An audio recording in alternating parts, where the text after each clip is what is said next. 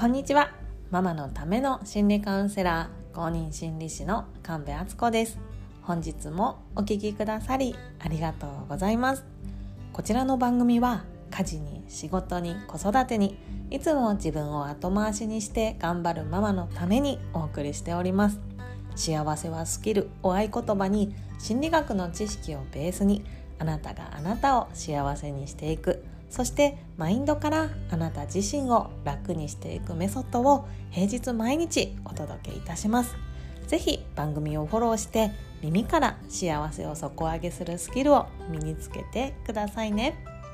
はい今日はですね実感不安や恐れ認知の歪みから解放された時に得られる心の底からの幸せというお話をさせていただきます。えー、結論はですね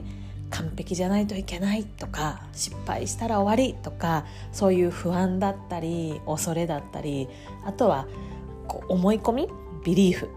ですね。そうそれが認知の歪みなんですけれどもそれをね手放した先に待っていたのは心地よくて温かくて身軽な毎日あ幸せだなって思える毎日でした。というお話です。詳しくお話しさせてください。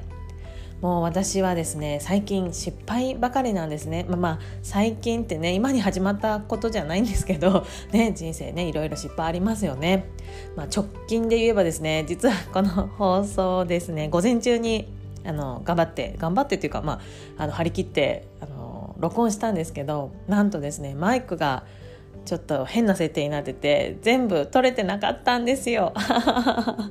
ゴーンってなりましたけどね。しかもそれね1回目じゃないんですよね。結構やっちゃうんですよ。何やってんだ私と思ったんですけどもうまあこれは今回ね撮ったやつはねもう発信するレベルのものじゃないっていうか配信には適切じゃないっていうね。何かのメッセージかなと思っても諦めまして ちょっとねあの買い物に出かけてからまた今改めて録音させてもらっているところなんですけれども、ね、この他にもこう先日のねミニ講座火曜日にかあの開催させていただいたミニ講座関連でもですねもう本当にいくつもいくつも失敗をしておりましてもうお詫びのメールをねもう連日送らせていただいていたりとかもう本当に心からお詫びしたい相手がいらっしゃってもうその方にあのお詫びしたりとかをさせていただいているところです。で今までの私だったらですねもうこんなね 失敗ばかりだったらもうダメだみたいな。私存在価値ないみたいな。もうこんなこんな風にね人に迷惑かけるんだったらこんなこと私もうやめた方がいいみたいな。本当にダメ。もうもうこの先ないわみたいな。完璧じゃないとダメなのにみたいに思ってたと思うんですよ。もう本当に今言ったようなことを本当に素で思っておりました。でもですね今の私はそこから抜け出せたんですよね。本当に申し訳ないって思っているしそのご迷惑をおかけした方とかねあの嫌な気持ちをさせた方には本当に申し訳ないって思っているんだけれどもその一方でこれで終わることはないなってでむしろこう学ばせてもらって成長させていただく機会をその方々からいただいたんだって思えているんですね。でもちろん失敗してもこうそれをリカバリーできるしそしてこうそれをねこう許してくれる温かい人間関係の中に私は存在させてもらえてるんだっていうことにも気づけたしとそしてねその失敗から成長できるんだよっていうのはもうね本当に言い古された言葉って言ったら言葉が悪いかもだけれども本当にいろんなところで聞くじゃないですかで私自身もそうだと思ってたしあの、ね、自分以外の人が失敗した時にはそうやって声をかけてたんだけれどもじゃあ自分がそうなったらそうやって思えるかって言ったら思えなかったんですよね。やっぱ失敗って恥ずかしいしもう自分の価値が下がることだしこう周りの人にも本当に申し訳ないしもう本当に絶対にしたくないものって思っていたんですけれどもそれじゃ成長できないんだなっていう域にやっとたどり着けたやっと腹落ちしたっていうところがあります。で人間なんだからね間違わないなんてことがないわけですよ。ね私がねここで言わなくたってあなたももうそんなこと知ってるよって感じだと思うんですけれどもでもそれをね自分に許せてる人って実は少ないんじゃないかなって最近すごく思っております。それは自分がそこからちょっと抜け出し始めたからやっと思えるようになったんですけどね。こうねあの繰り返しになるんですけどなんか完璧じゃないと意味がないとか一度でも失敗したら信用を失ってしまうとかねこんな風にね抱え込んでいたこれ認知の歪みのね一つなんですけどもこれをね一つ一つ手放してみたらこう見えてきたのはねすごいとても心地よいね軽やかな世界だったんですね。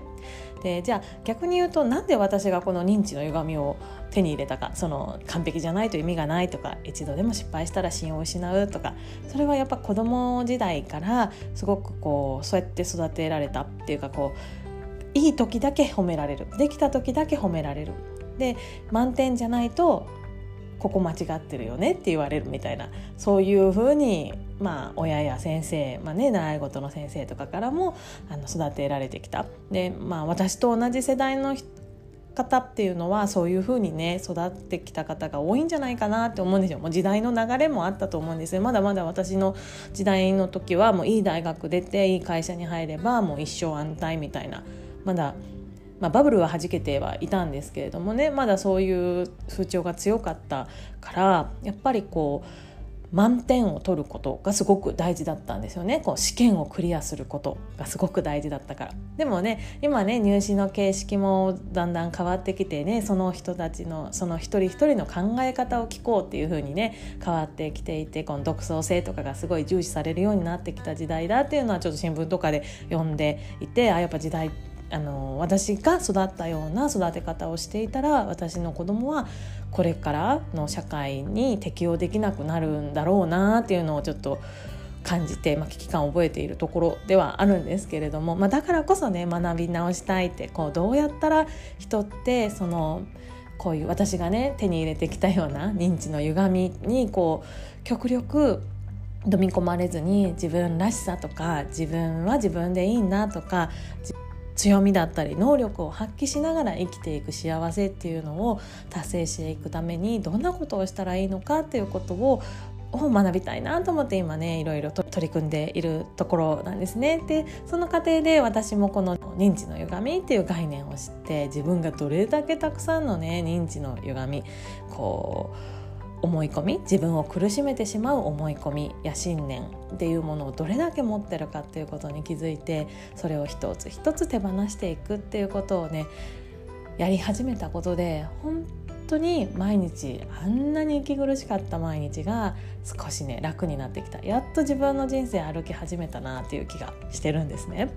でもこれってすごい今ね聞くとね、すごいサクセスストーリーのように聞こえてるかもしれないんだけれども実際は全然そんなことなくて、ね、それを一つ一つその認知の歪みに自分で気づくのも大変なことだしでたとえそれに気づいたからってすぐ手放せるわけでもないですよね。一朝一夕にはいかないしそれにねあよっしゃって思ってもよっしゃ進んだと思ってもまたすぐ後戻りしちゃってね何度も何度も後戻りもするんだけれどもでもね意識することで私たちは変わっていける生き物だから大丈夫大丈夫ってこうやって自分と向き合ってる時間自分ってこういう考え方を持ってそれで自分で苦しくなっちゃってんだなっていうことに気づいていく時間を自分にプレゼントする自分とその時間を一緒に過ごすことで私たちってね確実に幸せな方向に自分らしい幸せな人生に進んでいくことができます。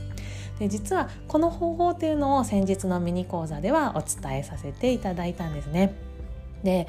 今日はちょっとここからは宣伝というかお知らせになるんですけどこのねミニ講座のアーカイブ動画を期間限定でプレゼントさせていただいておりますもうぜひねこのプレゼントを受け取っていただいてこう自分で自分を苦しめてしまってる渦にはまり込んでいっちゃうメカニズムっていうのを理解していただいてそこからどうやって抜け出すのかっていうそのスキルを一緒に身につけてもらいたいなと思っております、えー、プレゼントの期間は9月17日までですね。日曜日までに公式 LINE にキーワードを送ってください、えー、詳細は番組概要欄にそのキーワードの言葉なども書いておりますのでそちらをご覧になってもらって、えー、公式 LINE の方にメッセージお送りください。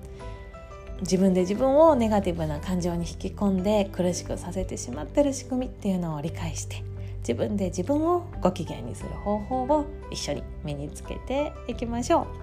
う。ということで本日は実感不安から解放される幸せというお話をさせていただきました。ね、完璧じゃないといけないとか失敗したら終わりとかなんかね一個失敗したらもうあとは全部また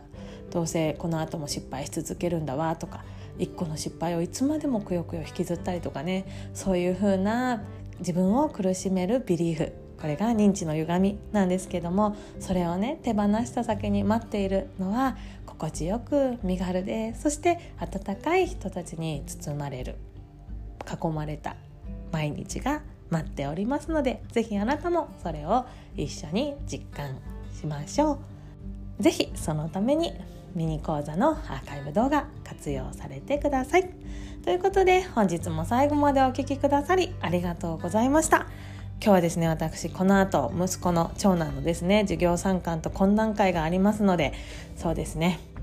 この後ちゃちゃちゃっと準備してダッシュで学校に 向かいたいと思いますでは今日も良い午後をお過ごしください。ではまた明日お会いしましょう。以上神戸敦子でした。